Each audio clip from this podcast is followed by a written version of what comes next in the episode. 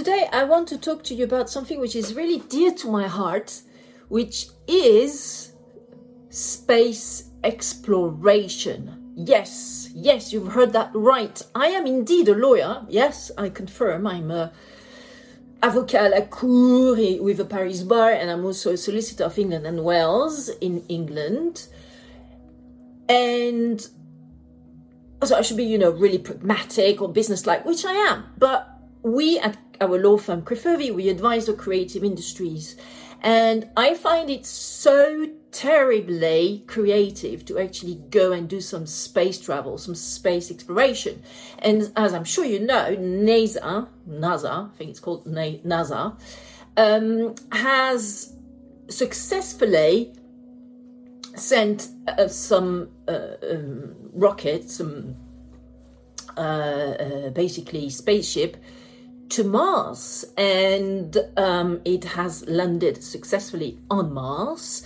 And uh, my understanding is that they are um, putting lots of robots and, uh, you know, moving robots around on the ground in Mars and taking really, really beautiful, eerie, and amazing pictures of you know the surface of the planet Mars as well as what you can see uh, from this Mars surface of the cloud. So you can see Jupiter, Saturn, and like Uranus, I think, in the in the background from from the Mars ground. I mean, it's just amazing, and um, I wanted to talk about that today because you have we have we all have to face it, which is that you know in between 100 to 200 300 years perhaps perhaps much more but in the distance what is looming for our planet earth is that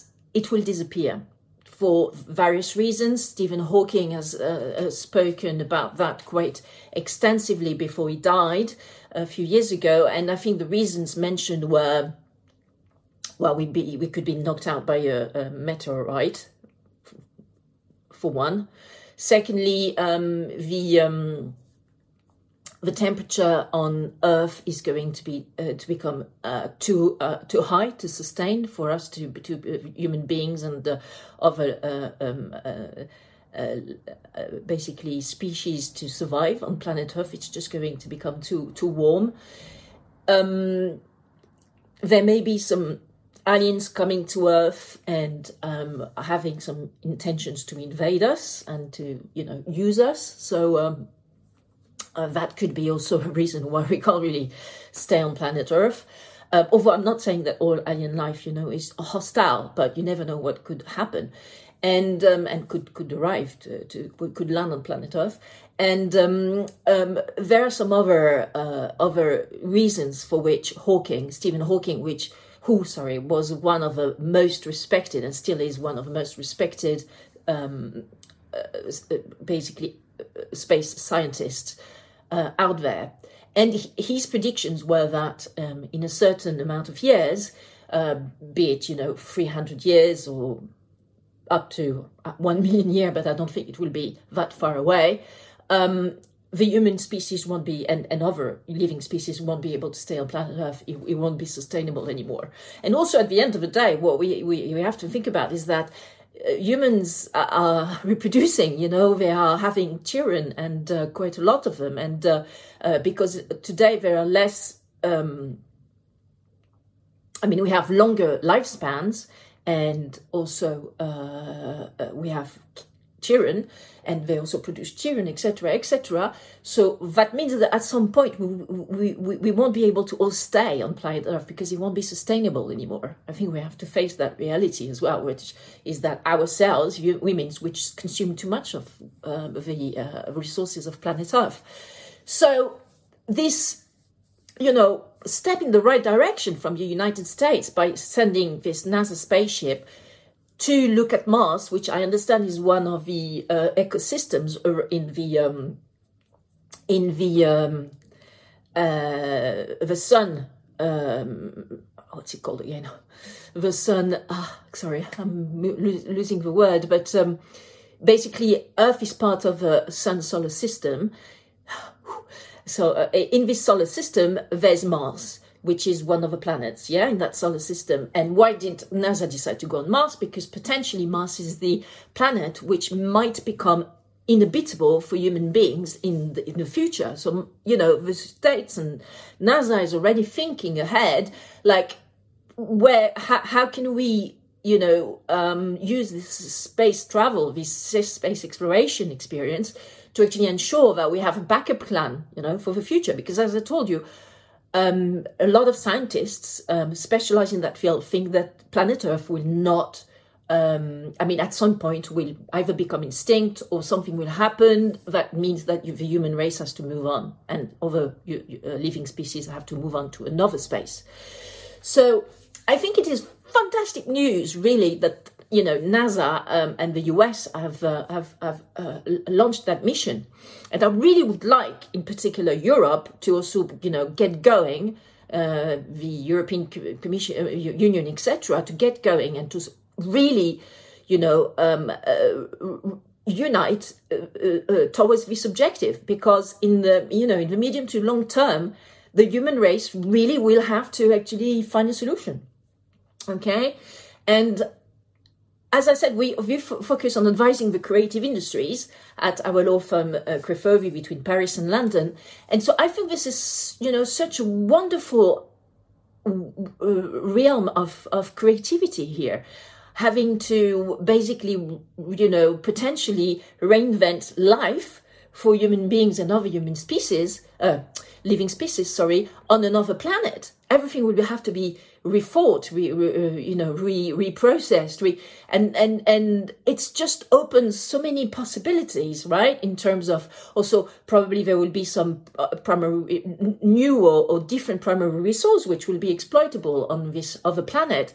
So um, and that could be very useful for planet Earth. So how are you going to also create these logistics, you know, in order to be able to travel back and forth between planet Earth and this other planet. Um, so it's all very exciting uh, because it really. I'm, I'm really glad that the human race is now coming to this, you know, in Aquarius age and thinking creatively as to expand its knowledge, its um, its activities beyond beyond just planet Earth. I think it was really about time.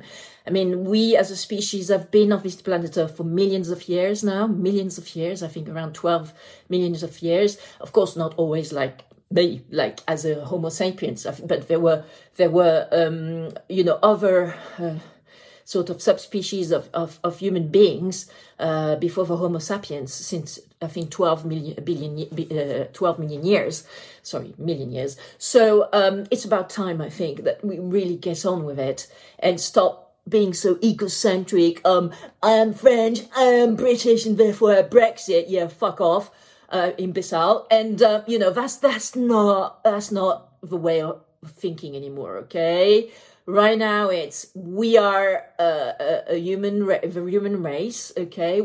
And um, and you know there's so much to explore in our solar system in this in this in so so as as a, a, you know the human race it's not it's not about nationalism anymore right? It's about trying to sort out the shit because excuse my french we still have quite a lot of shit to sort out on planet earth you know sort the shit out. Now is the time to sort the shit out, you know, create a, a level playing field so that most human beings, if not all human beings, can have a satisfactory life um, on planet Earth and develop their creative skills uh, and also the purpose for which you're put on this planet Earth for. Okay, because we all have a purpose, and it needs to be a good, productive, useful, sustainable purpose for um, the rest of uh, of uh, uh, living beings on planet Earth. Uh, we don't want, you know, we're not interested in serial killers and all that jazz. We want, you know, the a purpose for each human being to be creative, productive,